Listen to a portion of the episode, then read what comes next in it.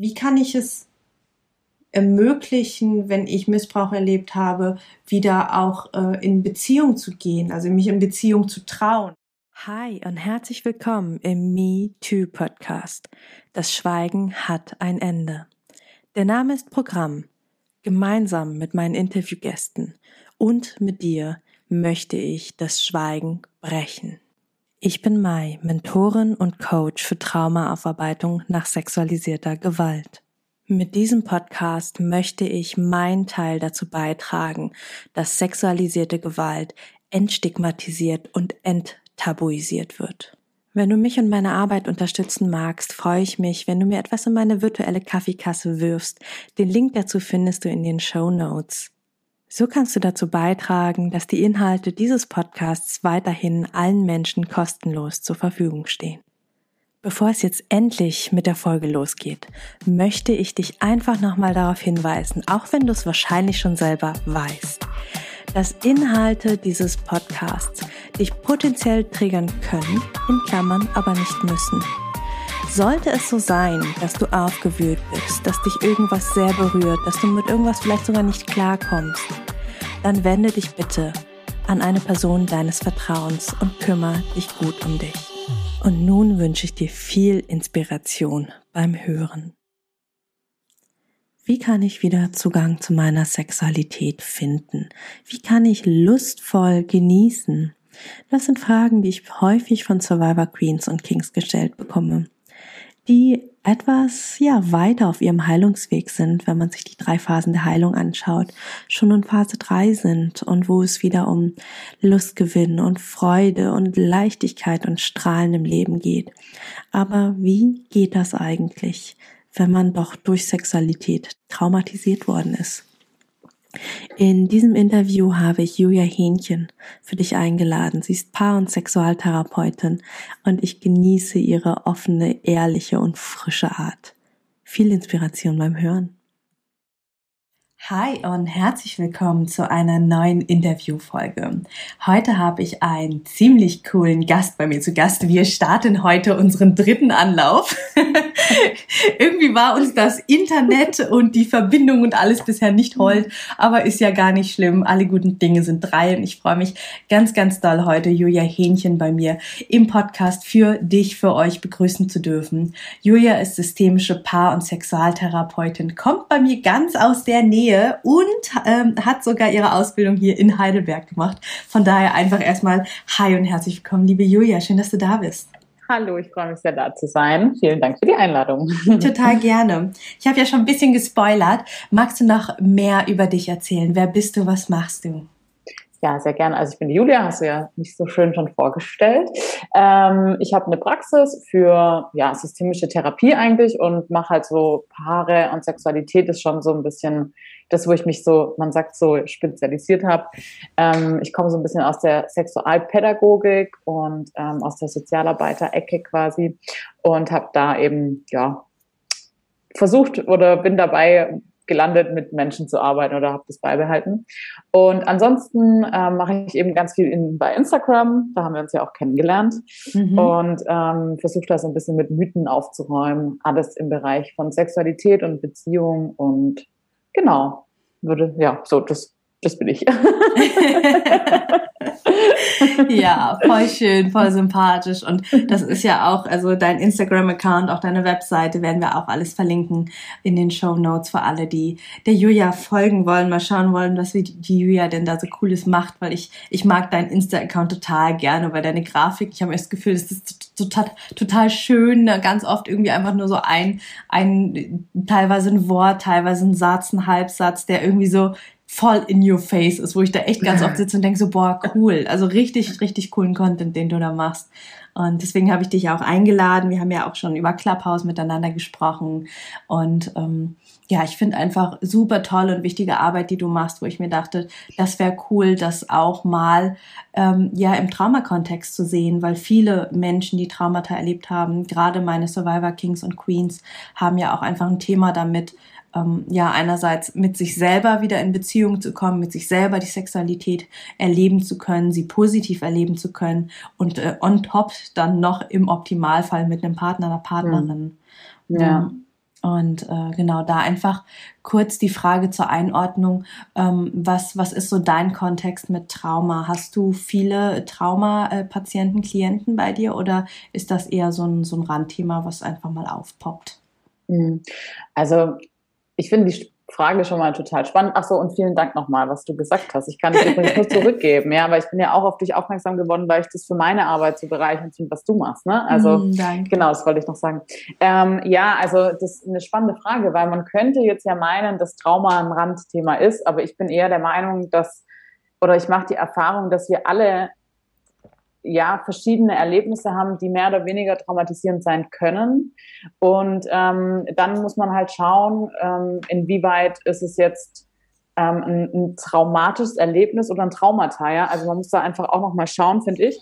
Und ähm, deswegen würde ich sagen, dass das häufig einfach vorkommt, ja. Und dass wir gar nicht so ähm, das generell gar nicht so ausklammern können oder dürfen, wenn wir auch als Therapeutin zum Beispiel arbeiten, weil ich glaube, es gibt einfach so viele Menschen, die ein Traumata erlebt haben oder traumatische Erlebnisse. Deswegen ist die Frage so ein bisschen schwierig zu beantworten, weil ich glaube, es geht eher darum, ab wann erzählen Menschen etwas in der mhm. Beratung auch, ja, weil ich natürlich auch in meinen Therapien, in meiner Beratung immer am Anfang also ich sag in der, in der ersten Stunde auch immer, nur weil ich eine Therapeutin bin, heißt es das nicht, dass sie mir alles erzählen müssen. Ja. Mhm. Also ich finde das auch ganz arg wichtig, weil ähm, man hat ja immer so, also wenn wir jetzt halt aus, aus der, aus der Sicht von Macht auch nochmal schauen, ähm, ist ja so ein Therapeuten, Psychologinnen, ähm, ja, so eine, eine Position ja auch eine machtvolle Position. Und da bin ich einfach ganz vorsichtig, weil jeder Mensch sollte immer selber entscheiden, wann er was erzählt und genau mhm. eben auch beim Traumata. Von dem her würde ich sagen, um die Frage noch mal kurz zu beantworten, äh, ich würde sagen, ja, ich habe schon viele Menschen, die einfach traumatische Erlebnisse hatten oder auch Traumata und ähm, dass das halt viel häufiger vorkommt, wie wir wahrscheinlich meinen. So. Mhm. Ja. Sorry, das war jetzt eine lange Antwort. Ich gebe oft viel längere Antworten, wenn ich im Interview bin. ich finde das sehr sympathisch. Okay, super schön. Ähm, dann lass uns doch mal ein bisschen, ähm, ja, ein bisschen stöbern in den Themen mal reinschauen. Ich habe auch äh, viele Fragen auch mitgegeben bekommen und da wäre so die allererste Frage äh, von einer Survivor Queen, die meinte, naja, ähm, sie hat schon, sie, sie hat gar keinen Bezug zu ihrem Körper. Wie kann sie denn ihre Sexualität wiederfinden? Was sind so deine Tipps als Expertin? Hm. Ja, die Frage ist tatsächlich, glaube ich, eine ganz zentrale und wichtige Frage, ähm, weil das tatsächlich so ein ganz, ganz großer Punkt ist, so Bezug zum Körper und ähm, den Körper auch spüren, ja, auch die Grenzen spüren, ähm, genau, und da gibt's natürlich viele Übungen, die man machen kann. Da ist ganz halt wichtig, dass man sich in jeder Zeit auch trotzdem immer wohlfühlt und auch immer weiß, hey, wenn es jetzt mal nicht so ist, dann auch immer jederzeit einfach abbrechen. Ja? Also man muss jetzt da auch nicht in so Übungen über die eigenen Grenzen rausgehen und denken, man muss das jetzt durchhalten oder so. Ne? Ähm, also da einfach auch wichtig zu spüren, wenn es nicht gut ist.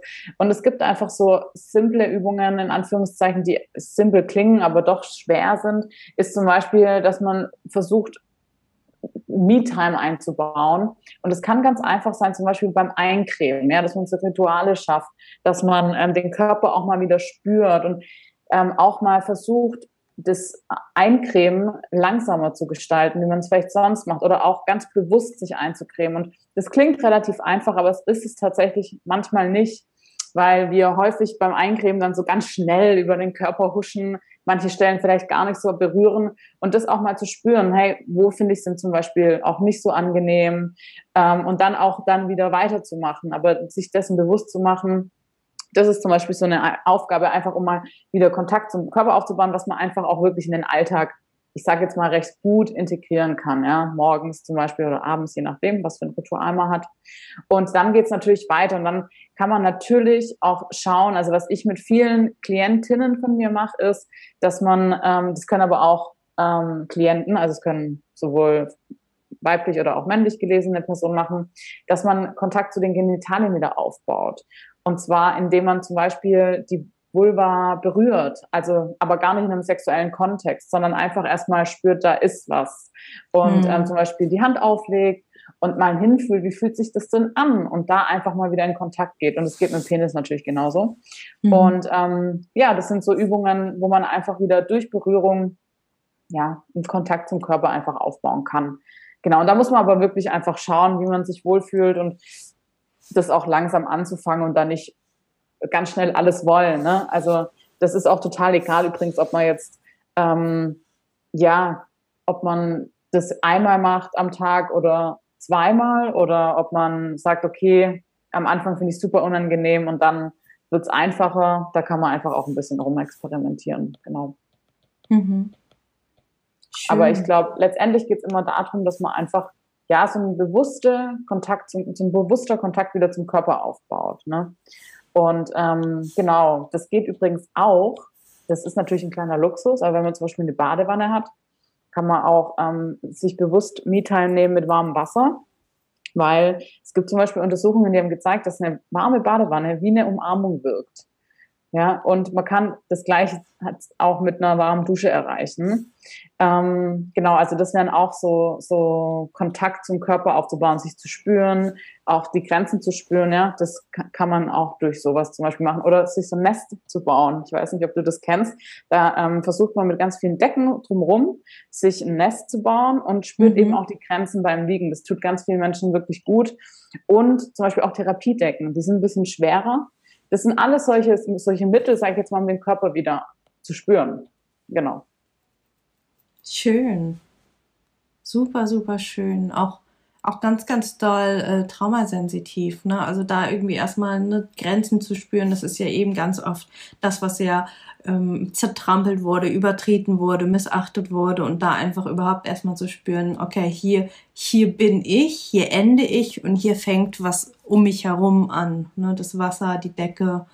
Genau, mhm. genau. Schön. Ja.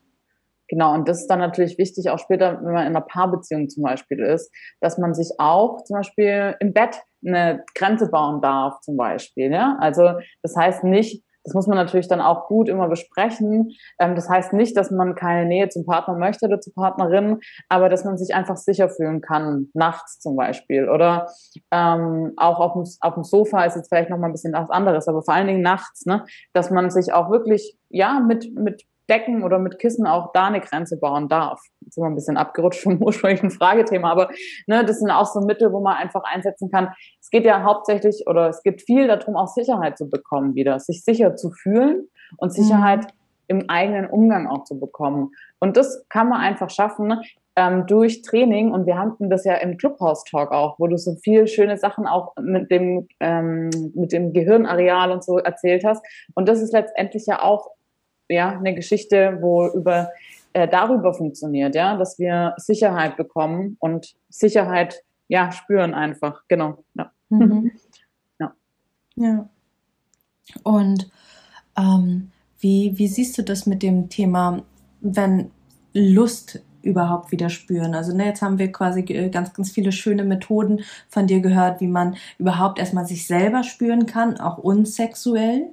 Und ähm, wie, wie kann man Lust, wirklich dieses angenehme, schöne Gefühl ähm, ja, wie kann man sich dem wieder annähern, gerade wenn man zum Beispiel ein Trauma erlebt hat, wo ja auch Lust, muss man ja auch sagen, auch eine Körperreaktion ist. Ne? Das wissen wir ja auch, dass, dass der Körper dann zum Beispiel eben auch Feuchtigkeit bei der Frau erzeugt, gerade bei, bei einer gewaltvollen Vergewaltigung, ne? damit so wenig Schaden wie möglich im Körper erzeugt. Das ist eine unglaublich tolle und wichtige biologische Funktion. Und gleichzeitig ist das ja in den Anführungsstrichen äh, Falschkopplung, die ja dann auch ganz viel mit Schuld und Scham einhergeht. Wie, wie kann ich ähm, mich meiner Lust wieder annähern und die wieder ähm, der positiv begegnen, wenn, wenn ich da eine unangenehme Kopplung in der Vergangenheit hatte. Mhm.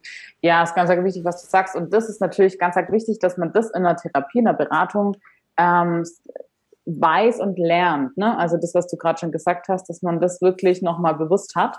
Und dann ist es wichtig oder dann ist es, kann es toll sein. Wir ähm, können mit unserem Körper ganz viel machen. Wir sind jetzt dann, wir rutschen jetzt ein bisschen mehr in die Bewegung, ja, mhm. was auch ein ganz wichtiges Tool ist, weil ähm, Bewegung gibt uns Kontrolle. Bewegung gibt uns auch Grenzen wieder. Ja, das heißt, wir können dann von dem, was wir am Anfang so gerade besprochen hatten, können wir weitergehen und ähm, können zum Beispiel den Körper bewegen und spüren, was fühlt sich gut an. Also zum Beispiel das Becken, ja, ähm, und auch versuchen zum Beispiel das Becken so bewegen, dass sich zum Beispiel Vulva oder Penis mit bewegt, ja. Und was macht das? Und das kann Lust zum Beispiel erzeugen. Ähm, es kann auch ähm, sich gut anfühlen, wenn der Oberkörper sich nur bewegt. Ja, also ähm, das ist was, wo man dann rausfinden kann, was für eine Bewegung ist denn lustvoll. Ja, wo habe ich denn selber auch die Kontrolle? Das ist für mich immer ganz, ganz wichtig, wenn wir über Traumata sprechen. Kontrolle und Sicherheit und ähm, genau, also dass wir da einfach ja die Kontrolle bekommen. Und das ist nämlich ein ganz tolles Tool, wenn wir das wissen, wie wir uns bewegen, müssen, um sexuelle Lust zu spüren, dann können wir das auch ähm, kontrollieren, wann wir das hervorholen, sage ich jetzt mal, ja. Und ähm, das ist was ganz arg Wichtiges in dem Bereich, wie ich finde, weil das einfach Sicherheit auch gibt und die Kontrolle. Und dann ähm, kann man wirklich auch schauen, okay, wie fühlt es sich gut an, wenn wenn man das Becken nach links und rechts bewegt, wenn man kreisende Bewegungen macht, wenn man so vor und zurück im Sexokorporell spricht man so von der Beckenbodenschaukel. Ja, also wenn man solche Sachen einfach mit ähm, einbauen kann, dann ähm, kann man sich so auch körperlich der sexuellen Lust wieder ähm, ja annähern, weil tatsächlich sexuelle Fantasien gerade in Bezug auf Traumata oft auch schambehaftet sind oder oft auch ja eher schwierig auch sind. Und da wär, da bin ich dann immer ein bisschen also da wäre ich ein bisschen vorsichtig einfach jetzt anzufangen nach irgendwelchen sexuellen Fantasien zu schauen, die die anzuschauen, finde ich wichtig, gerade in Bezug auf Traumata auch, und die auch nochmal zu hinterfragen, was bedeutet das eigentlich. Ähm, und dann kann man nämlich zum Beispiel bei Traumata auch versuchen, bei den sexuellen Fantasien, die umzuschreiben so ein bisschen. Ja, mhm. ähm, genau. Also es sind mehrere Wege, die äh, man da ja gehen kann.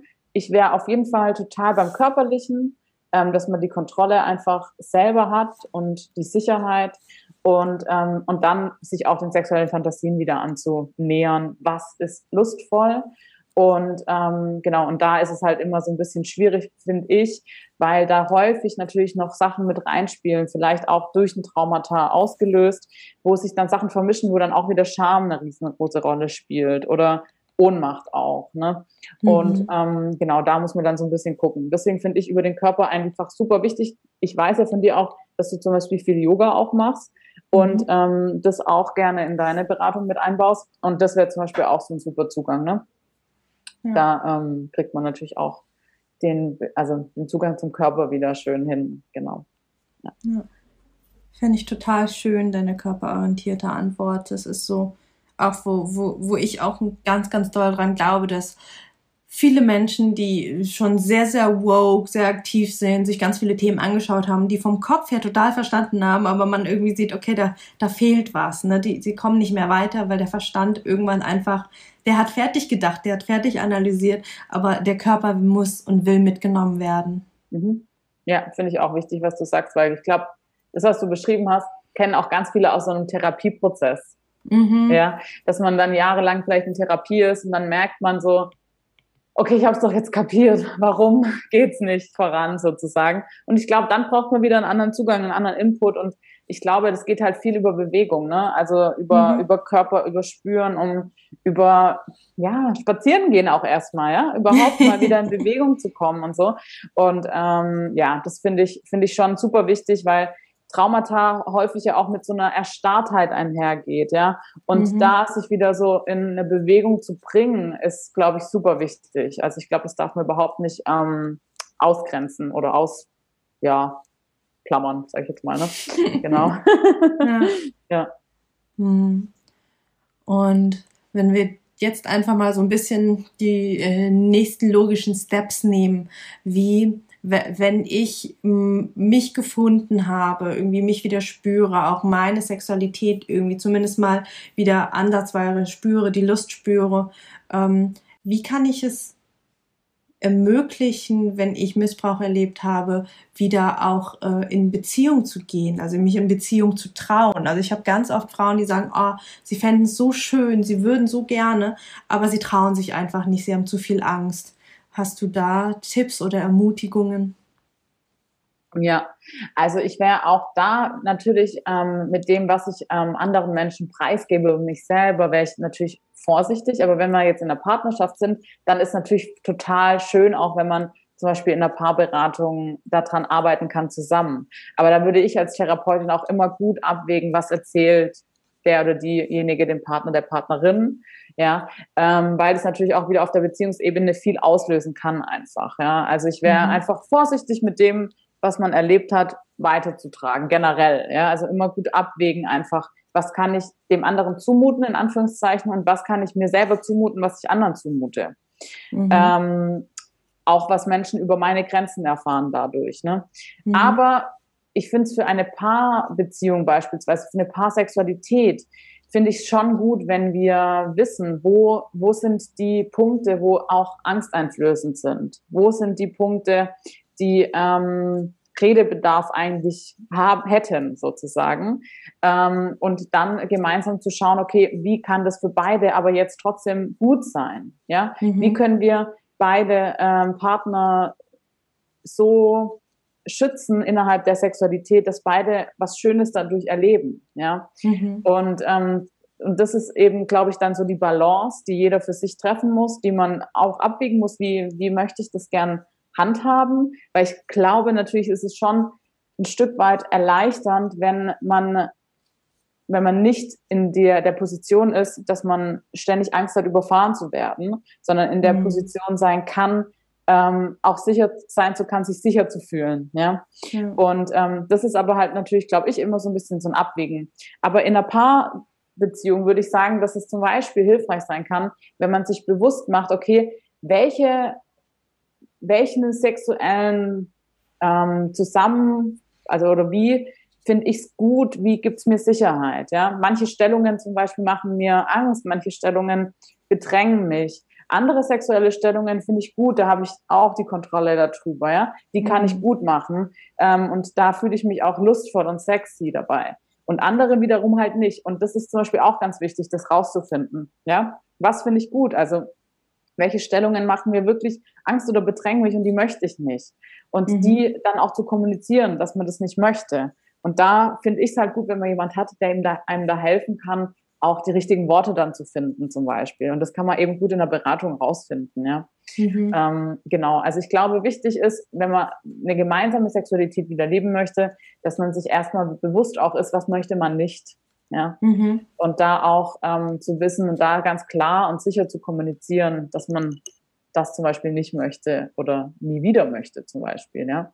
Mhm. Ähm, genau, und ich glaube, das ist so ist schon mal sehr wichtig. Und dann kann ich, glaube ich, auch gut anfangen mit der Kommunikation darüber, was finde ich gut. Ja. Mhm. Und das alles setzt natürlich voraus, dass man Partner, Partnerin hat, wo man das auch kann. Ja.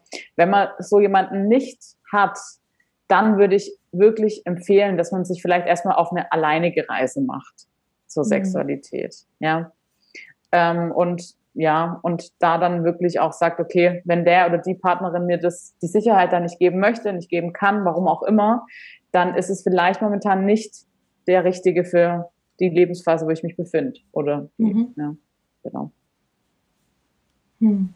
Das, ja, das hast du schön gesagt. Und ich finde ich finde es wichtig, da dafür sich klar zu haben, ähm, ich, Sexualität ist ist was, was wir als, als Menschen, als Wesen einfach schon sind. Wir sind sexuelle Wesen und dafür brauche ich nicht wen anders. Ne? Also ich habe das Gefühl, so in unserer Gesellschaft, gerade auch ne, Disney, Hollywood, die uns alle erzählen, wir bräuchten einen Counterpart, sonst wären wir nicht vollständig, bla bla.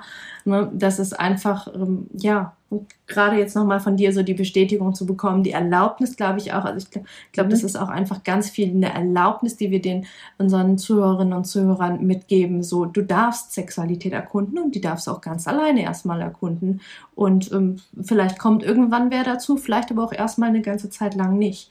Und ja. beides ist gut und beides ist richtig. Nichts davon ist falscher, richtiger oder Beziehung leid oder Sexualität leid.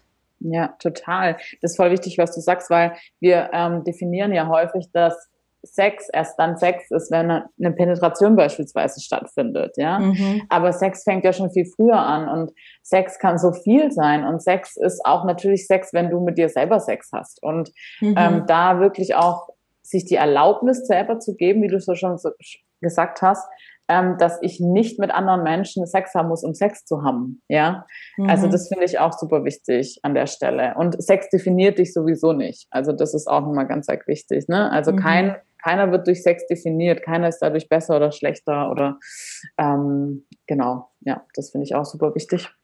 Mhm. Mhm.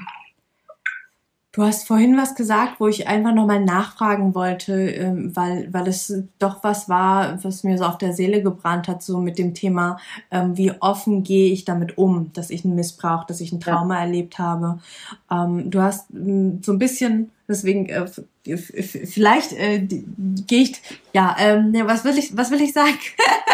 ähm, ich, ich will dich nicht festnageln, aber vielleicht kannst du da noch ein bisschen näher mhm. drauf eingehen.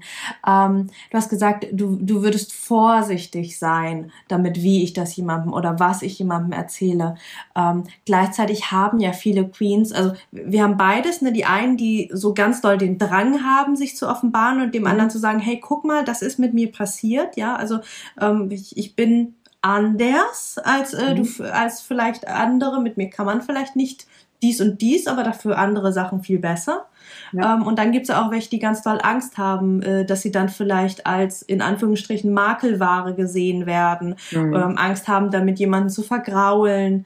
Ähm, wie, wie, wie ja, wie würdest du das ran, äh, angehen oder wenn du jemanden hast, wie, was würdest du, was würdest du raten? Vielleicht gibt es irgendwie Zeichen, woran kann ich mhm. erkennen oder ich frage mal ganz platt einen Zeitraum oder einen guten mhm. Zeitpunkt, in dem man ähm, Stück für Stück Sachen mal zeigen und offenbaren kann und gucken kann, ähm, mhm. was für Indikatoren bekomme ich zurückgespiegelt, wann ist es vielleicht ein potenziell guter Partner, der Verständnis hat und äh, wann sollte ich vielleicht eher die Füße in die Hand nehmen? Hm. Ja, also ja, ich kann das gerne auch nochmal korrigieren, weil natürlich ist es super wichtig, wenn man das erzählen möchte, dass man das tut. Klar, natürlich. Das ähm, habe ich damit auf jeden Fall nicht gemeint, aber ich hm. verstehe, was du meinst. Ähm, was ich einfach nur wichtig finde, ist, was ich mit Klienten definitiv an der Stelle immer machen würde, ist gut abzuwägen, ähm, wie, was, was kann alles passieren, wenn ich Dinge erzähle, egal mhm. jetzt in welche Richtung es geht, ja. Ähm, und wie reagiere ich, wenn das kommt, wenn das kommt, ne? Also, dass ich einfach das gut abwäge. Und das kann ich natürlich in der Therapie, in der Beratung gut machen. Und jetzt pauschal zu sagen, hey, jeder sollte immer die Dinge preisgeben oder eben nicht, ist natürlich super schwierig, weil du schon gesagt mhm. hast, manche Menschen sind einfach so, dass sie ähm, das voll wichtig finden und dann unterstütze ich das voll und ganz. Ähm, Menschen, die sich halt eben unsicher sind, da würde ich mich einfach gerne therapeutisch gesehen erstmal auf die unsichere Seite mitbewegen. Ne? Mhm. Ne? Also das ist mein Impuls weil ähm, es trotzdem natürlich sein kann, dass wenn man, wenn ein anderer Mensch etwas über den anderen erfährt, ja, kann es sein, dass, dass ähm, auch innerhalb der Beziehung jemand zum Beispiel als ähm, ein Mensch gesehen wird, plötzlich anders gesehen wird plötzlich. Und zwar, oh, da muss ich jetzt ganz arg aufpassen und so, ja. Das heißt, sowas kann eben auch passieren. Und da würde ich halt immer ganz gut mit Klienten abwägen wie und wann erzähle ich etwas und mhm. wie gehe ich damit um. Ne? Weil in dem Fall ist natürlich immer Klientin, Klient ähm, derjenige, für den ich einstehe ne? Mhm. und nicht mhm. der Partner halt. Mhm. Ähm, genau, deswegen würde ich es einfach immer gut abwägen. Ähm, und ansonsten glaube ich, dass man da natürlich trotzdem auch so ein bisschen auf sich selber vertrauen kann. Ne? Wann kann ich was erzählen? Wie schätze ich denn den Partner, Partnerin ein? Und äh, wenn man den Impuls hat, es zu erzählen, natürlich, auf jeden Fall. Ne? Also so war das vorher auf jeden Fall nicht gemeint. Aber ähm, ich würde halt immer mich erstmal auf die kritische Seite von den Klienten mitbewegen. So, ne? Man sagt mhm. ja therapeutisch, man bewegt sich dann entweder auf die Seite oder auf die Seite mal mit und tut es mal ein bisschen beschweren, auch wie fühlt es sich an. Und da wäre ich erstmal immer auf der vorsichtigen Seite, wenn ein Klient auch vorsichtig ist damit. Ne? Mhm. Ne? Genau, also vielleicht einfach nur noch mal zur Korrektur, dass ich da halt einfach immer wirklich gut abwägen würde. Und wenn man ein Gefühl hat, dass man dem Partner, der Partnerin da einfach super vertraut, dann ähm, würde ich das natürlich erzählen lassen dürfen, in Anführungszeichen, klar. Ähm, und letztendlich wissen wir ja auch erst dann, wenn man es erzählt hat, was, was passiert. Weißt mhm. du, wie ich mhm. meine? Und ja, erst dann kann man damit auch weiterarbeiten, sage ich jetzt mal. Ähm, mhm. alles davor ist ja Spekulation und Genau, und aber man kann ja trotzdem auch nochmal sagen, okay, ich erzähle was, aber ich erzähle halt nicht alles, alles. Ja, das ist mhm. auch so was, wo ich einfach unterstütze. ähm, ich erzähle nur die Sachen, die wichtig sind oder die relevant sind für die Beziehung, aber einen Teil möchte ich auch für mich behalten beispielsweise. Mhm. Ja, ich möchte gar nicht alles preisgeben. Das mhm. finde ich auch voll okay. Und es geht ja auch darum, man darf auch verschiedenen Menschen unterschiedliche Dinge erzählen. Ja, also ich darf auch meinem Partner, Partnerin Dinge vorenthalten, die ich aber mit einer guten Freundin bespreche. Mhm. Das finde ich halt auch nochmal wichtig. Also ja, ich bin einfach immer sehr gerne am Prüfen, was könnte auch passieren, wenn ich es erzähle, was mich selber dann vielleicht nochmal verletzt, wo ich gerade im Moment vielleicht auch nicht damit klarkommen würde. Vielleicht mhm. in, ein paar Wochen schon. Ne? Das ist ja auch nochmal mhm. was, wo man auch nochmal gucken muss, welcher Le in welcher Lebensphase befinden wir uns und genau. Mhm. Was habe ich sonst noch für Bezugspersonen, mit denen ich über bestimmte Dinge reden kann und so. Genau. Mhm. Das finde ich schön, dass du das nochmal eingebracht hast, so diese Ebene, dass man ähm, gar nicht alles erzählen muss, ne? weil ich habe ganz oft das Gefühl, ähm, gerade mit meinen Klientinnen, aber auch mit den, ähm, ja, mit den Menschen, denen, denen ich auch so auf Insta äh, unterwegs bin, die sagen, oh, jetzt muss ich es aber doch XY erzählen und dass du da sagst, na, Moment mal, ähm, die, du musst ja auch sonst nicht jedem alles erzählen, ja. ne? Und ähm, da einfach zu sagen, hey, guck mal, du hast doch auch andere Vertrauenspersonen. Vielleicht mhm. besprichst du ähm, diese Dinge lieber mit deiner besten Freundin, ähm, deinem besten Freund, deinen Eltern, irgendwie ähm, irgendwem anders, der dir näher steht. Oder mhm. eben dann, und dafür gibt's ja dann eben auch BeraterInnen und TherapeutInnen. Genau. Ja, mhm. und weißt du, ich finde es deswegen halt so mega wichtig, weil gerade in Bezug auf Sexualität ist, wenn wir, wir denken oft, genauso wie du es gerade gesagt hast, ne, wir müssen dann alles erzählen, egal jetzt auf was bezogen. Ähm, mhm. Wir haben dann oft so ein, wie so eine Art Schuld, wir müssen uns jetzt rechtfertigen, in Anführungszeichen, mhm. und vergessen dann vielleicht, was kann das auch beim anderen für eine Auswirkung haben, weil der uns oder die uns anders sehen könnte. Und dann wird es später vielleicht schwierig, weil, wenn ich jetzt nur als Beispiel als wenn jetzt zum Beispiel der Partner dahin denkt, oh nein, jetzt muss ich ganz vorsichtig sein, und man wird immer wieder retraumatisiert im Sinne von, dass man ganz vorsichtig mit Samthandschuhen angefasst wird, auch in der Sexualität. Aber eigentlich steht man auf was ganz anderes sexuell, ja. Mhm. Dann ist es schwierig. Und dann das wieder hinzubekommen, in einer Partnerschaft zu sagen, du darfst mich auch hart anfassen, zum Beispiel. Mhm. Ja, mhm. und das meinte ich einfach, dass man da einfach so ein bisschen gucken muss, was erzähle ich wie, damit der andere auch was von der Information hat? Was möchte ich dann mit der Information weitergeben? Und das mhm. finde ich mhm. einfach wichtig.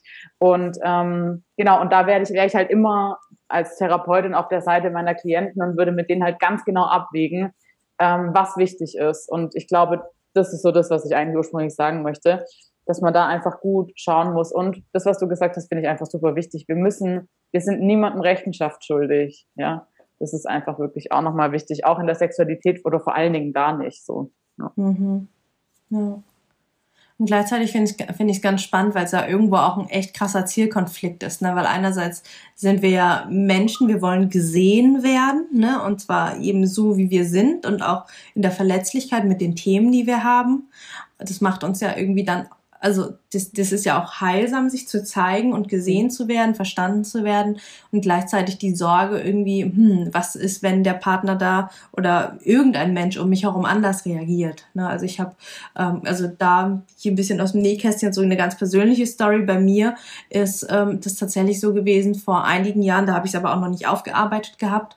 Ähm, da war einem, also tatsächlich war es damals mein bester Freund, dem ich es dann erzählt habe, weil es mich so beschäftigt hat, ähm, der Missbrauch. Äh, in, zu, zu, zu dem Zeitpunkt irgendwie kam das gerade auf und er konnte damit zum Beispiel gar nicht umgehen. Also er hat zwar mhm. vorher gesagt, so ja, du kannst mir alles erzählen und so und ich dachte, ich könnte es und dann habe ich es ihm erzählt und dann hat er mich ein halbes Jahr lang äh, jedes Mal angeschaut, als ob ich ein angefahrenes Reh wäre ne? und mhm. hat quasi mich betüdelt und alles. Also es war ganz, ganz offensichtlich, dass er auf einmal komplett anders äh, mhm. mich gesehen hat, obwohl ich ja immer noch der gleiche Mensch war, er nur eine Facette mehr sehen konnte und mhm. mich trotzdem komplett anders behandelt mhm. hat. Und mhm. für mich war es tatsächlich damals, und das find, fand ich ich ganz schön, dass du es gerade retraumatisierend genannt hast. Für mich war es so retraumatisierend, weil das, was er dort getan hat, hat mich immer wieder daran erinnert, was mhm. mir passiert ist, ja. ohne dass ich so oft überhaupt dran gedacht hätte. Mhm. Ne? Und äh, deswegen habe ich da an dem Moment zum Beispiel auch äh, die Freundschaft erstmal für mehrere Jahre ähm, beendet. Also ich habe wirklich mhm. gesagt, du, ich kann das nicht mehr. Wenn du mich weiterhin so behandelst,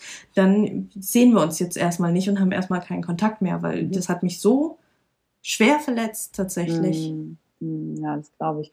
Und weißt du, wenn sowas in der Sexualität passiert, kann mhm. das ja auch für die Sexualität so schwierig sein und verletzend und, und auch und dann denkt man vielleicht von sich selber, oh mein Gott, ja, uh, ich kann das gar nicht und so. Weißt du, wie ich meine? Und mhm. deswegen wäre ich da einfach so super vorsichtig. Und ich finde es auch gut, wenn wir ähm, so einen Prozess machen, dass man dann begleitet wird, therapeutisch zum Beispiel. Weil wenn ich mich dann entschieden habe, es zu erzählen und dann passiert das nicht so, wie ich mir es erwünscht hätte, dann mhm. ist es super cool, wenn du eine therapeutische Begleitung hast und auch der Partner beispielsweise oder mhm. Partnerin, ja? ja, weil ähm, ich finde, wenn du wenn du sagst, hey, wir sind als Paar und wir wollen als Paar ähm, das überstehen oder ich bin mir sicher, dass der oder diejenige jemand ist, mit dem kann ich das überstehen. Aber vielleicht ist es gut, da uns auch Hilfe einfach zu holen, ja. Mhm. Jemand, der uns dabei hilft und das auch nochmal übersetzt und erklärt. Und eine Therapeutin, ein Therapeut kann natürlich auch die Stimme einnehmen, zu sagen, ähm, okay, das ist ein Teil von ihnen, aber das macht sie nicht aus. Ja, das macht auch mhm. ihre Sexualität nicht aus.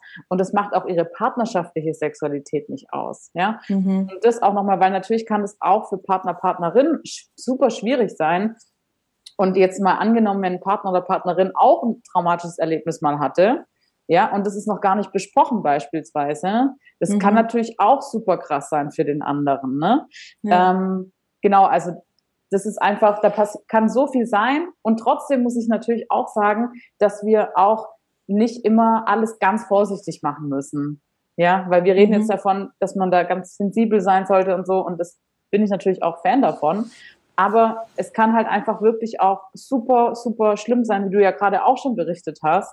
Wenn ähm, dann sowas passiert, das erinnert einen ja dann trotzdem immer irgendwie wieder an irgendeine Situation oder es ist halt einfach auch schmerzhaft und das abzuwägen. Das sehe ich einfach als Aufgabe als Therapeutin auch so ein bisschen dann, ne? An der Stelle. Mhm. Ja. Und du hast ja gerade schon angedeutet, und das finde ich cool, ähm, dass man da also auch auch der Partner oder die Partnerin von dem traumatisierten Menschen sich Hilfe holt, um das eben auch aufzuarbeiten. Wie siehst du das? Da gibt's ja ganz unterschiedliche Meinungen, ob ähm, der Partner, die Partnerin auch zum gleichen Therapeuten, Therapeutin gehen sollte, kann oder ähm, siehst du da, ich meine, die, die solche Anfragen bekommst du auch sicherlich häufiger oder siehst du dann da einen Zielkonflikt, weil du dann auf einmal äh, beide äh, quasi mhm. auf beiden Seiten stehst. Ja, also ich habe da von meiner Lehrtherapeutin quasi so ein bisschen die Ansicht übernommen und fahre damit gut, fühle mich damit wohl. Aber es muss, glaube ich, jeder Therapeut für sich und jede Therapeutin für sich gucken. Ähm, mhm. Ähm, ich mache gerne einfach Paarberatungen und ich mache so, wenn jetzt das Paar sich gemeinsam meldet, sind die beide meine Auftraggeber und dann mache ich aber auch gerne Einzelgespräche. Mhm. Die Einzelgespräche sind aber von vornherein klar, dass das kein, ich mache mich nicht zum Geheimnisträger sozusagen. Mhm. Also es ist immer ganz klar, dass das, was da besprochen wird, jederzeit auch im, im Dreierkonstrukt wieder okay. besprochen werden kann oder wird. Mhm. Das ist so das eine. Ähm, und ich wäre halt immer ein bisschen vorsichtig mit generellen Fremdaufträgen. Aber ich finde, prinzipiell spricht da überhaupt nichts dagegen, gemeinsam auch an einem Thema zu arbeiten, weil natürlich ist es praktisch, wenn eine Therapeutin, Therapeut da einfach dann viele ähm, Punkte auch kennt. Ne? Das ist auch mhm. gut. Es kann aber auch super hilfreich sein, nochmal sich jemand anderes zu holen. Ne? Man kann zum Beispiel auch super sagen, okay, ich mache jetzt mit dem einen Paar äh, eine Paarberatung und jetzt merken wir aber an einer Stelle, okay, eine Person aus dem Konstrukt oder aus dem, aus der in, im Prinzip Dreierbeziehung dann ne, mit der Therapeutin braucht eben noch mal einen anderen, anderen Input oder eine andere Hilfe an einer anderen Stelle. Oder häufig ist es ja auch so in einer Paartherapie, dass dann oft kommt so ein Teil, da ist einer schon ein bisschen weiter, sage ich jetzt mal, ne? Mhm. Ähm, oder hat schon ein paar Schritte voraus und der andere oder die andere braucht noch mal ein bisschen. Dann kann schon auch sein, dass es hilfreich ist, wenn man, wenn dann irgendwie noch mal was aus der Kindheit aufploppt oder ein Traumata, dass man sagt, okay, da wäre es jetzt einfach hilfreich, wenn Sie da noch mal zu jemandem gehen, die oder der speziell nochmal Sexualtherapie macht oder mhm. ne, also das wäre dann wäre dann teilweise schon, glaube ich, auch ganz gut. Aber ich würde das immer ganz individuell gucken. Also ich okay. finde, ich finde das auch super, zusammenzuarbeiten und ab einem bestimmten Zeitpunkt kann man dann sagen, okay, jetzt machen wir mal eine Einzelsitzung und besprechen mal das Thema und schauen dann auch, was erzählen wir, was wollen wir in der Paarberatung darüber sprechen, ohne dass es ein Geheimnis ist. Mhm. Ja, das finde ich zum Beispiel auch schön, weil letztendlich für mich geht es darum ja in der Paarberatung auch, ähm, dass beide sich gesehen fühlen, dass beide ähm, das Gefühl haben, sie ähm, haben so einen Zugang zu der Partnerschaft. Und ja, ja das ist für mich, glaube ich, immer so das Wichtigste dann. mhm. Das hast du schön gesagt. Mm, ich habe noch eine Frage von einer Followerin, die ich sehr schön fand ähm, und spannend fand, wie also sie, sie macht sich eben auch Sorgen um ihren Partner. Ne? Also die sind schon ganz lange zusammen, die sind auch schon ganz lange verheiratet und bei ihr ist das Trauma quasi erst jetzt, also viel, viele Jahre später hochgekommen.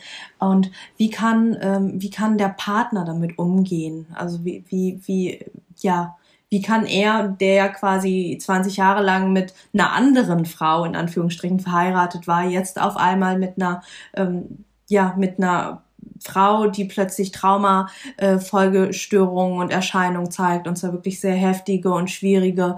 Ähm, wie, wie kann, was kann er tun, damit es ihm gut geht und was kann er für die Beziehung tun? Hm. Ja, auch ähm, eine schöne Frage, weil es zeigt für mich, dass da wirklich auch ganz viel ähm, Sensibilität da ist und ein Wunsch auch das gut zu handeln, sage ich jetzt mal. Ja, also das mhm. finde ich schon mal super schön überhaupt die Frage. Und ähm, dann würde ich auch sagen, es gibt so viele verschiedene Facetten, wo man diese Frage beantworten kann. Weil zum einen würde ich jetzt mein erster Impuls war, es ist voll okay, dass sie auch eine andere jetzt sein darf. So, mhm. ja. Das wäre für mich an der Stelle schon mal super wichtig und das ist auch voll okay, dass es für ihn erstmal schwierig ist, weil Veränderungen machen Menschen immer Angst oder ähm, führen zu einer Ohnmachtsgefühl, ja. Mhm. Und ähm, das kann tatsächlich sein, dass das bei ihm fast schon, ich bin vorsichtig mit dem Begriff, weil das ist natürlich was anderes, ist aber es ist so wie so ein kleines traumatisches Erlebnis für ihn auch, ja. Mhm. Ähm, und auch für sie wiederum die Reaktion dann, ne, das kann beide einfach ohnmächtig machen und das kann auch retraumatisiert nochmal wirken. Also ich wäre da wirklich, ich wär, bin da großer Fan davon, das ganz sensibel einfach anzugehen und ähm, sensibel, das beide Positionen zu bestärken und dass es erstmal okay ist, dass es so ist, wie es ist. So, mhm. ja. Ähm, und dass es einfach sich jetzt auch entwickeln darf. Und ich glaube, dass an so einer Stelle einfach wirklich eine Paarberatung, eine Paartherapie super, super hilfreich ist oder ein Coaching eben. Und da einfach wirklich, ähm, ja, erstmal den Ist-Zustand würdigen, sage ich jetzt mal, ja, dass es, mhm. dass es jetzt da ist, dass es weh tut, dass es schmerzhaft ist und das erstmal anzuerkennen. Und, ähm, und dann kann man, glaube ich, einfach wieder mit Übungen finden, wer wollen sie jetzt sein als Paar? Ja, dass man quasi es schafft, auch ähm, dieses Ereignis als Ereignis ähm, in der Vergangenheit und als Ereignis in der Gegenwart zu sehen, da ist es jetzt hochgekommen, in Anführungszeichen, oder da ist es da jetzt, ja. Mhm. Ähm, das Ereignis selber ist aber vielleicht in der Vergangenheit und wie können wir jetzt als Paar das gemeinsam ähm, so akzeptieren, dass es so ist, ja, und das mhm. erstmal als einen Ist-Zustand zu sehen und dann die Frage, okay, und wo wollen wir jetzt als Paar hin? Was wollen wir mitnehmen aus der Vergangenheit, aus, aus unserer alten Partnerschaft, sage ich jetzt mal ganz blöd, und ähm, was wollen wir davon mitnehmen, was ist gut, ja, und was äh, wollen wir auch hinter uns lassen und was wollen wir Neues integrieren, was können wir Neues auch erschaffen als Paar, dass wir einfach anerkennen, wir sind beide jetzt einfach andere Menschen nach mhm. diesem Erlebnis, ja, und dass das okay ist. Ja, das wäre jetzt so ein bisschen meine ersten Impulsideen äh, da dazu. ja. Total schön. Ja. Danke dir. Sehr gerne. Mhm. Wie ist es für dich? Ähm, ich überlege gerade, wie formuliere ich die Frage. Ähm, wie kann man als Paar, wir haben ja vorhin schon quasi darüber gesprochen, wie man als Einzelperson wieder die eigene Sexualität entdecken kann. Wie kann man als Paar ähm, liebevoll miteinander umgehen und gemeinsam eine Sexualität finden und entdecken, vielleicht auch neu entdecken, wenn man schon zusammen war oder jetzt wirklich komplett frisch entdecken, wenn man neu zusammen ist und äh, es offen und klar ist, okay, ähm, da ist bei einem von beiden oder vielleicht sogar bei beiden ein Trauma-Hintergrund ähm, da. Was würdest du da für, Tipps und Ideen mitgeben? Hm. Ja, also in dem Fall würde ich tatsächlich ähm, auch wieder natürlich klar ähm, schauen, wo sind die Grenzen. Ähm, ganz wichtig finde ich tatsächlich auch, dass es bei der gemeinsamen Sexualität auch ähm, oder dass beide sich bewusst sind, hey, wir gehen jetzt einen neuen Schritt und dürfen auch das Alte sozusagen hinter uns lassen. Es ist mhm. aber auch okay, dass das Alte immer wieder kommt. Ja, also mhm. ich glaube, wenn wir zu strikt sind mit ähm, so selber Grenzen, das darf jetzt nicht mehr, dann funktioniert es eh nicht. Das weißt du sicherlich ja auch.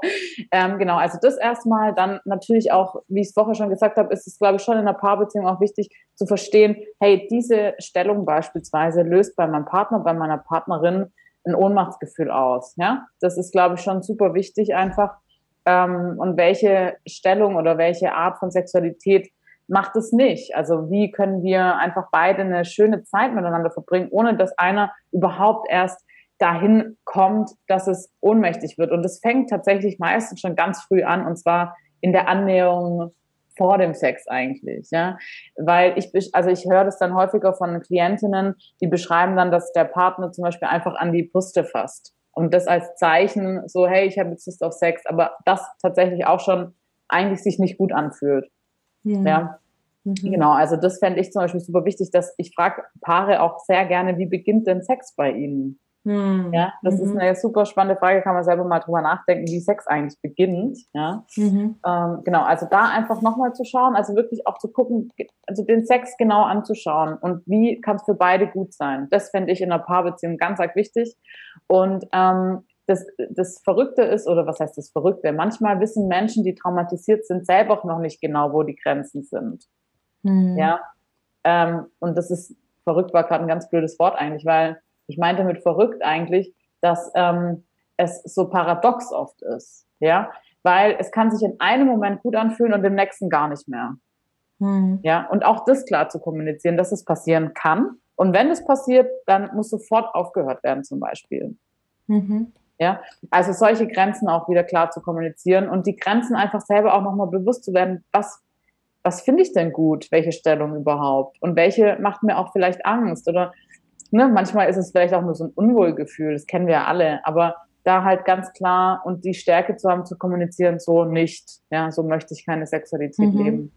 Ich glaube, das einfach ein ganz wichtiger Grund ist, äh, ganz wichtiger Aspekt ist bei, bei im Paarleben und auch so, wie ich es gerade schon gesagt habe, ne, zum Beispiel auch sich bewusst zu machen, dass es manchen Menschen einfach super unangenehm ist, wenn man sie einfach von hinten packt und einen Kuss gibt, zum Beispiel. Mhm. Ja, und das alles gibt ja auch Sicherheit im Alltag. Ja, und man kann das zum Beispiel machen, indem man sagt, auch beim Sex Konsens einholen. Ja, hey, ist es okay, wenn ich dich jetzt küsse? Ja, mhm. und so Dinge. Und das gibt Sicherheit. Und das kann auch eine Paar, Paarsexualität stärken, ganz unabhängig davon, ob jemand ein traumatisches Erlebnis hat oder nicht. Aber gerade dann, ja, ähm, mhm. dass man einfach ja sensibel mit sich und mit dem anderen einfach umgeht und ähm, das mal ausprobiert. Wie fühlt sich das an, wenn ich jemanden nicht einfach nur anfasse, sondern dass ich das mir mal da auch eine Zustimmung einhole und wie sexy das auch sein kann, ja.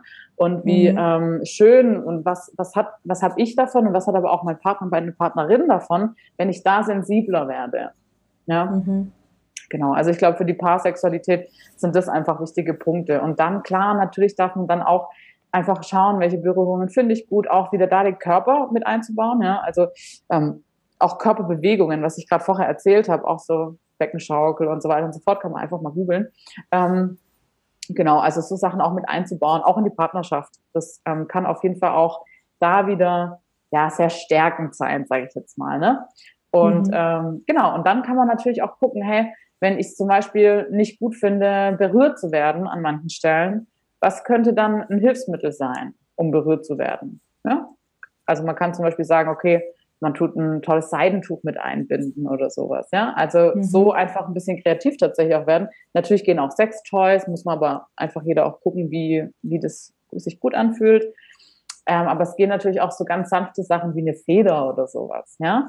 Also mhm. zu schauen, was kann ich denn zwischen die zwei, zwischen zwei Häute, das klingt ganz komisch, aber was kann ich zwischen die Haut äh, noch als, äh, als ein zusätzliches Tool einbauen, um die Berührung ähm, ja schöner zu machen für beide oder angenehm überhaupt zu gestalten. Ne? Also mhm. da gibt es einfach so ein paar Varianten, die man sich wieder, wo man sich sexuelle Lust auch wieder erarbeiten darf, einfach als Paar. Mhm. Und was ich auch ganz wichtig finde, ist, dass man sich einfach bewusst macht, dass es okay ist, wenn man auch eine Zeit lang einfach gar keinen Sex hat. Mhm. Ja, das finde ich super wichtig. Es ist auch weil ich, wir hatten es doch vorher kurz davon, was ist denn eigentlich Sex? Und natürlich ist es auch, kann auch Sex sein, wenn man sich ganz lange in die Augen schaut und sich ähm, total nah fühlt. Und das hat man schon lange nicht mehr gemacht, ja. Mhm.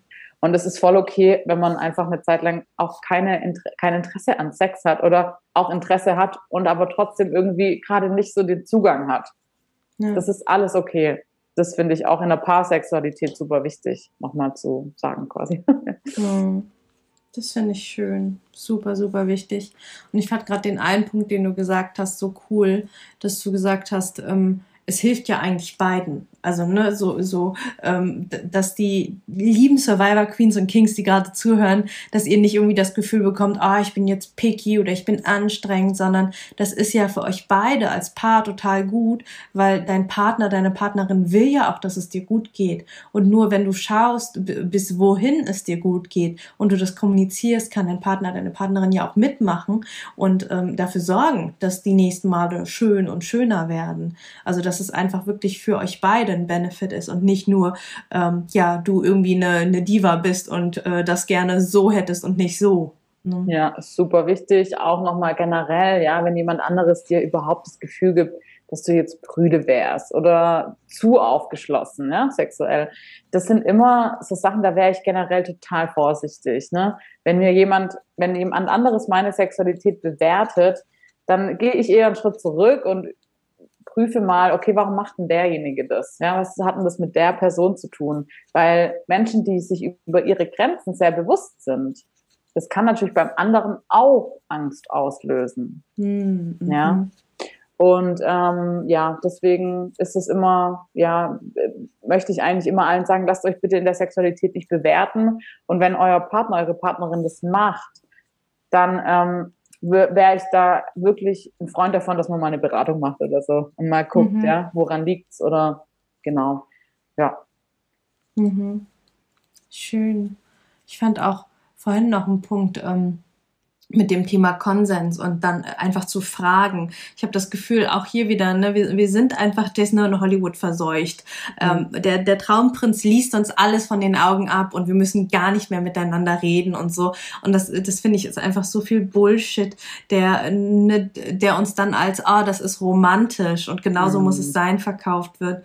Und ich hatte so, so meinen äh, ersten Moment, wo ich gemerkt habe, so, oh, wie geil Konsens eigentlich ist. Das war, da habe ich jemanden kennengelernt, der aus der Queer Community ist. Also der, der war auch äh, bisexuell und äh, ganz viel auch äh, Aktivist und alles. Ne? Ein ganz, ganz toller Mensch. Und wir haben gedatet und ähm, abends dann bin ich dann halt noch mit zu ihm auf sein Zimmer und äh, dann saßen wir zusammen auf der Bettkante und dann guckt er mich an und meint, May I kiss you? Ne, der hat mich gefragt, darf ja. ich dich küssen? So, anstatt so, ne, diese, dieses vermeintlich super romantische, man blickt sich ins Auge und man merkt, ah, oh, jetzt spitzen sich die Lippen und so ein Scheiß, sondern ich fand's richtig, richtig schön. In dem Moment mhm. habe ich so richtig gemerkt, so, oh, ich darf, ich darf eine Entscheidung treffen. Das ist mhm. jetzt nicht nur, ähm, irgendwie fließt es dahin und irgendwie ist es im Nachhinein passiert passiert, sondern das war echt so ein ganz klares Ja. Ne? Und dann habe ich mit Ja geantwortet und dann ging der Abend weiter.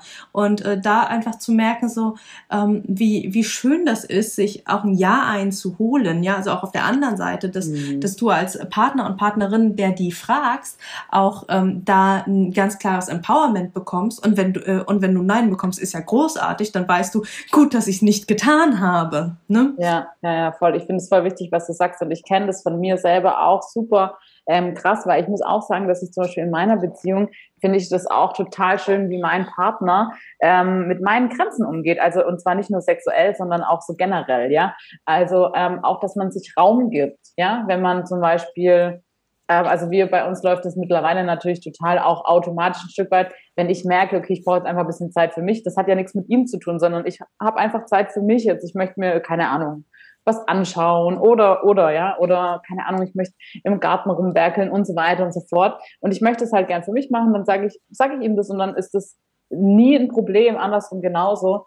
Ähm, mhm. Wenn wir zum Beispiel abends noch was anschauen und ich sage dann aber früher, ich gehe schon mal hoch, ich möchte gerne noch das angucken oder so. Und das finde ich auch super wichtig, weil da zeigt sich schon, wie, ähm, ja, wie Grenzen gewahrt werden. Ne? Und das finde ich super schön und auch was du gerade beschrieben hast. Ich finde es ja auch wo du das erzählt hast, ich finde es ja super sexy, ehrlich gesagt, wenn jemand mhm. sowas fragt. Das ist ja voll krass. Also da hat jemand so eine krasse Meinung von sich und von dem anderen, dass er das nicht einfach nur macht, sondern das sich auch nochmal bestätigen lässt. Das ist ja voll cool, ja. ja. Und ähm, das finde ich halt voll schön und da sollten wir halt generell, generell hinkommen, würde ich mal so behaupten, ne? dass wir ähm, Menschen immer generell so danach fragen, ob das okay ist, was wir da machen. Mhm. Ja, ähm, egal ob im sexuellen Kontext oder nicht. So, ne? Ja. Das wäre schön, ja. Das wäre auch schön, ja. wow. Ähm, super cool, super, super viele schöne Sachen, die du uns schon mitgegeben hast. Was mich noch ganz grundsätzlich interessieren würde, ist, ähm, wie sieht denn so eine so eine Paartherapie oder eine Sitzung bei dir aus? Also wirklich einfach mal so ganz, ganz speziell, wie, wie arbeitest du, ähm, dass sich diejenigen, die gerade zuhören, sich vielleicht vorstellen können, überlegen können, hm, vielleicht ähm, wird's ja die Julia bei mir als nächstes, wo ich mich mal melde, äh, dass wir einfach mal einen Blick in deine Arbeit bekommen. Mhm. Ja, sehr gern. Also momentan klar, alles online, aber das werde ich auch tatsächlich beibehalten. Ähm, weil ich finde es einfach schön auch, dass Menschen von überall quasi mich anschreiben können. ähm, und ja, wer weiß, vielleicht irgendjemand mal im Urlaub so, hey. nee, aber genau, also momentan online und ähm, ich mache das immer so, gerade bei Paarberatungen, weil ja auch Privatzahlung quasi bei mir auch ist, ähm, mache ich immer so, dass ich so ein First Kennenlernen mache, ähm, wo eine halbe Stunde geht und wo auch ein bisschen günstiger einfach ist, ähm, wo man sich einfach wirklich mal kennenlernt und überhaupt mal guckt, hey, ist es überhaupt jemand, mit der ich jetzt überhaupt das besprechen möchte, ja? Oder mhm. kann ich das mit der besprechen? Und ähm, da sage ich auch immer, hey, wenn es nicht matcht, ist es voll okay. Wir können nicht mit allen Menschen matchen. Das ist halt mhm. so. Ähm, gut auch, ja. Und das ja. ist auch gut, wenn man es in der ersten Sitzung dann vielleicht gleich merkt, okay, nee, das passt jetzt nicht so gut. Aber wenn es passt, dann guckt man einfach in der ersten Sitzung, da, da frage ich halt immer so ein bisschen, also man hat ja davor schon einen kleinen E-Mail-Kontakt gehabt, also einfach eine Anfrage, wo ich dann schon mal kurz frage, was ist denn das Thema? Einfach nur, dass ich einschätzen kann, ähm, wie lang ähm, wollen wir uns sehen oder wie häufig, weil ich muss ja immer mhm. gucken, ob ich überhaupt Kapazität habe, ne? deswegen frage ich das. Und dann hat man eben so das First Kennenlernen und ähm, da hat man einfach zu dritt dann, das Paar sitzt eben zusammen im Wohnzimmer oder wo auch immer ähm, mhm. oder die Einzelperson halt. Ähm, genau, ich bin in meiner Praxis, so wie jetzt gerade auch. Und dann ähm, haben wir das erste Kennenlernen und dann machen wir einen Termin und in der Regel trifft man sich so am Anfang so alle zwei bis drei Wochen. Es wird dann immer ein bisschen kürzer mit äh, oder länger mit der Zeit. Und ähm, ja, es kommt auf Thema an. Natürlich wollen alle Menschen mal wissen, ja, wie lange bleibt man denn dann in der Paarberatung? ist Es total schwierig, ja. Manche Menschen kommen, man hat so zwei, drei Sitzungen und ähm, die Muster sind gut erkannt worden und man kann irgendwie weiter. Ähm, mhm. Und das ist aber schon eher, würde ich sagen, eine Ausnahme. Also ich glaube, so die Regel ist schon, dass man so ein halbes Jahr bis dreiviertel Jahr bei einer Therapeutin ist.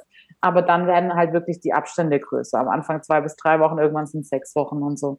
Und mhm. ähm, manchmal hat man auch so einen Backup-Termin dann nochmal in einem in drei Monaten und dann guckt man, ob man den überhaupt nochmal braucht. Ja, also so kann man mhm. zum Beispiel auch schauen. Ja, aber so ist so der Standard, sage ich jetzt mal, wie man so mhm. arbeitet. Und dann kann man eben zwischendrin gucken. Macht man noch eine Einzelberatung mhm. mit den ähm, PartnerInnen oder wie macht man es genau? Und das ist aber immer so ein bisschen nach Bedarf und jedes Paar kann mhm. natürlich auch immer entscheiden, okay, wir kommen nicht mehr. Das ist ja klar, ne? Mhm. Genau. Ja. So arbeite ich. ja. Schön. Und du hast ja auch ein äh, Workbook rausgebracht. Ne? Magst du uns darüber ein bisschen was erzählen? Ja, gern. Äh, ich habe ein Workbook rausgebracht, wo man einfach so ein bisschen lernen kann, wieder über Sexualität oder einfach generell eigentlich eher über Bedürfnisse und Emotionen zu kommunizieren. Ähm, warum? Weil ich halt auch gemerkt habe in meiner Beratung, dass Sexualität ist halt so ein Thema, aber da hängt so viel anderes mit dran, ja. Also Emotionen, Bedürfnisse vor allen Dingen. Und häufig hapert es da dran, dass man da nicht drüber sprechen kann, habe ich so ein bisschen ähm, in meinen Beratungen einfach festgestellt. Und das Workbook ist quasi so eine Hinführung, klar auch zum Thema Sexualität. Also es gibt viel sexuelle Themen, aber eben auch zum Bedürfnis und Beratung. Und mich haben jetzt auch schon Frauen angesprochen oder auch ähm, ja, Menschen, die ähm, mir gesagt haben, hey, ich habe ein traumatisches Erlebnis gehabt. Ist das Workbook was für uns? Und da muss ich sagen, da muss man natürlich dann nochmal individuell schauen. Da würde ich immer empfehlen, vielleicht die Online-Print-Version zu kaufen, die ist günstiger, falls es dann halt doch gar nichts ist. Aber mhm. bis jetzt kam noch keine negative Reaktion darauf auf jeden Fall. Also die haben es gekauft und gemacht. Und ähm, genau, also die fanden es, glaube ich, auch ganz gut soweit, weil die Sexualität ist halt ein Thema, was überall mit reinspielt, aber es steht nicht so im Mittelpunkt. Weißt du, wie ich meine? Mhm. Und ähm, genau, also ganz konkret sind es Übungen für ungefähr, muss ich kurz lügen, ich glaube 31 Übungen sind drin. Und mhm. ähm, man kann natürlich sagen, okay, wir machen das jeden Tag, wir machen das einmal in der Woche. Ähm, das muss auch jedes Paar so ein bisschen für sich einfach rausfinden, weil ich bin mhm. da auch nicht so ein Fan davon, okay, ihr müsst das jetzt jeden Tag machen. Dann hat man irgendwie auch nicht mehr so die Motivation vielleicht. Mhm. Genau, aber ja, es ist halt, es sind Übungen, wo man einfach lernt, wieder gemeinsam sich dem Thema Sexualität, Bedürfnisse und Emotionen anzunähern, sozusagen. Mhm. Genau. Und äh, das Buch ist, ähm, also von den Übungen her, ist es für einen alleine oder ist es ganz explizit für Paare ausgelegt? Ja, also es ist schon explizit, das heißt explizit für Paare. Es sind Paarübungen drin, aber es sind auch Übungen drin, die man alleine machen kann. Mhm. Ähm, von dem her würde ich sagen, dass es prinzipiell auch für Menschen ist, die nicht in der Partnerschaft sind. Man kann das zum Beispiel auch, wenn man einfach mal die sexuelle ähm, Biografie sich angucken möchte von sich selber, kann mhm. man es letztendlich auch mit einer Freundin machen. Ähm, aber ich würde schon sagen, dass also der größte Teil sind Paare, die das kaufen. Ähm, genau, also ich habe so ein so ein kleiner Einblick auch auf meiner Instagram-Seite und da kommt halt auch noch mal ein Video von Menschen, die das getestet haben.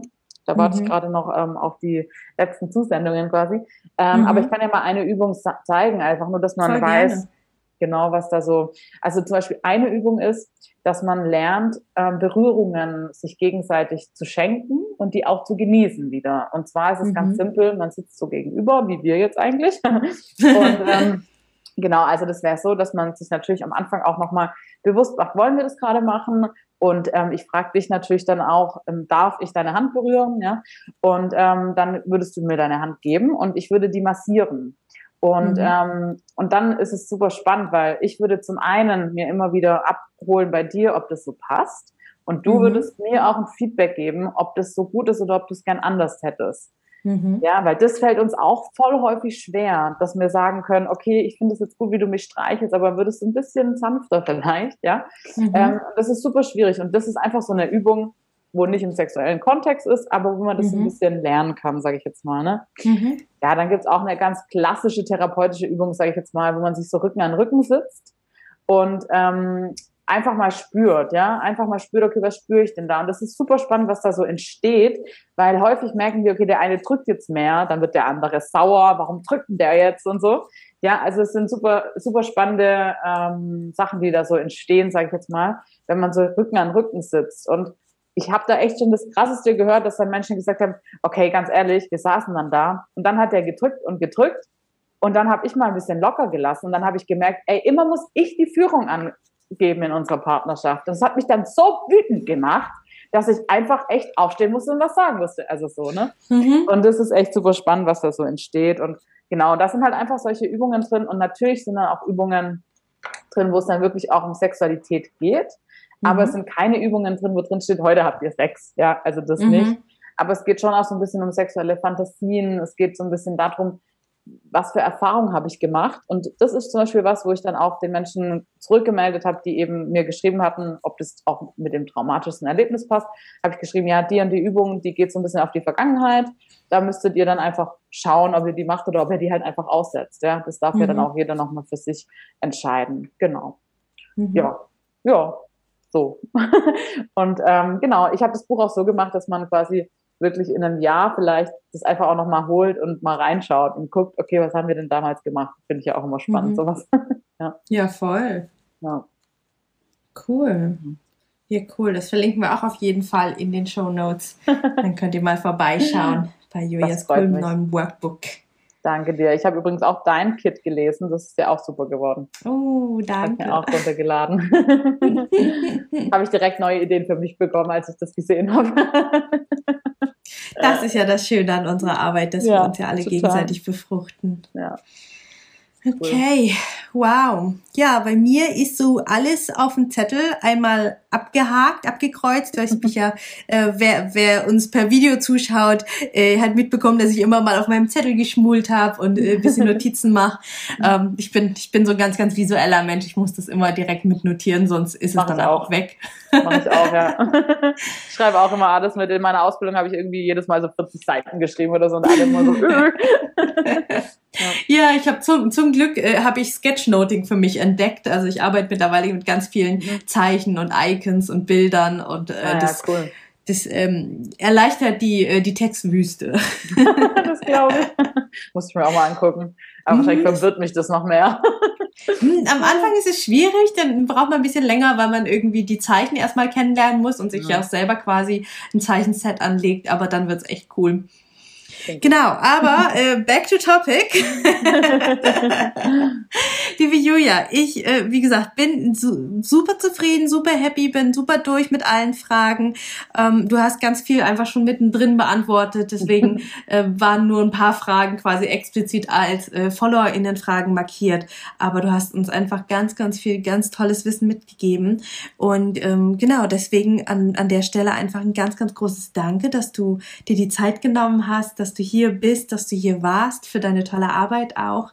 Und ähm, genau, findest, ähm, gibt es noch was, wo du sagst, oh, das fehlt noch, darüber möchtest du jetzt noch reden, das, das ist so noch so ein ganz großes Learning oder Empowerment, das du unseren Hörern und Hörerinnen mitgeben magst, bevor wir enden? Ja, erstmal lieben Dank dir für die Worte und natürlich kann ich das auch wieder nur zurückgeben. Ich habe auch durch deine Arbeit schon super viel gelernt. Ähm, ja, also das Wichtigste, eigentlich wurde alles gesagt. Das Wichtigste ist, glaube ich, für mich immer hey, äh, ihr seid voll okay, so wie ihr seid und ähm, das ist voll in Ordnung, dass ihr ähm, manche Sachen jetzt nicht wollt einfach und ähm, da einfach auch das Standing zu entwickeln dürfen, also zu entwickeln dürfen, dass man da jetzt gerade einfach zum Beispiel keinen Sex möchte oder sowas, ja, oder auch zu sagen, okay, und jetzt möchte ich wieder, also einfach mhm. da sich das ähm, eigene, ähm, ja, das eigene liebevolle geben darf und das finde ich, glaube ich, das Wichtigste, aber ich glaube, das wurde heute auch schön rausgearbeitet. Und ähm, genau, das ist, glaube ich, so das Wichtigste für mich. ja, genau. Hm, super schön. Danke dir, Julia. Ich danke dir. Es war sehr schön bei dir. Sehr schöne Fragen. Du bist so, die Fragen sind so schön ruhig und dann, oh. Es macht sehr viel Spaß. Danke dir. Danke. Ich freut mich. Das mache ich als Interview-Testimonial. Julia sagt, Interview bei mir ist schön. ja, auf jeden Fall. Voll entspannt und so richtig meditativ war das jetzt. Sehr gut. ah, gut. Ich danke dir. Und ähm, ja, ciao, bis zum nächsten Mal. Tschüss. So, das war's mit dem Interview mit Julia. Ich hoffe, du hast ganz, ganz viel für dich mitnehmen können. Und ja, mag dir total ans Herz legen, bei ihr auf Instagram vorbeizuschauen, ihren Follow dazulassen, dich auf ihrer Webseite umzuschauen und in der Zwischenzeit ist auch ein Workbook von ihr erschienen. Eins, das man sich alleine oder auch mit dem Partner, der Partnerin anschauen kann, durcharbeiten kann. Ich finde, sie hat da wunder, wunderschöne, großartige Arbeit geleistet. Das Design ist toll und es ist auch nicht teuer. Ich verlinke es dir in den Show Notes. Schau gerne mal vorbei. Vielleicht magst du es dir bestellen. Ähm, ja, schön, dass du dabei warst. So, damit sind wir am Ende dieser Folge angelangt. Wenn dir der Podcast gefallen hat, freue ich mich, wenn du mir etwas in meine virtuelle Kaffeekasse wirfst. Die findest du in den berühmten Show Notes. Dort lohnt es sich aber auch ganz unabhängig von meiner Kaffeekasse reinzuschauen. Denn da findest du den Link zum kostenlosen Download meines E-Books, das Trauma Kit. Trauma verstehen und Flashbacks endlich in den Griff bekommen inklusive Notfallübungen und alles in leicht verständlicher, traumasensitiver Sprache. Außerdem findest du dort auch Infos zu meinen Online-Kursen, wann mein nächstes Gruppenprogramm startet und wie du mit mir im 1 zu 1 arbeiten kannst, wenn du das denn möchtest. Und nun wünsche ich dir von Herzen alles Liebe. Wir hören uns in der nächsten Folge wieder. Alle zwei Wochen montags erscheint hier eine neue Podcast-Folge. Und vergiss bis dahin nicht, du bist nicht alleine.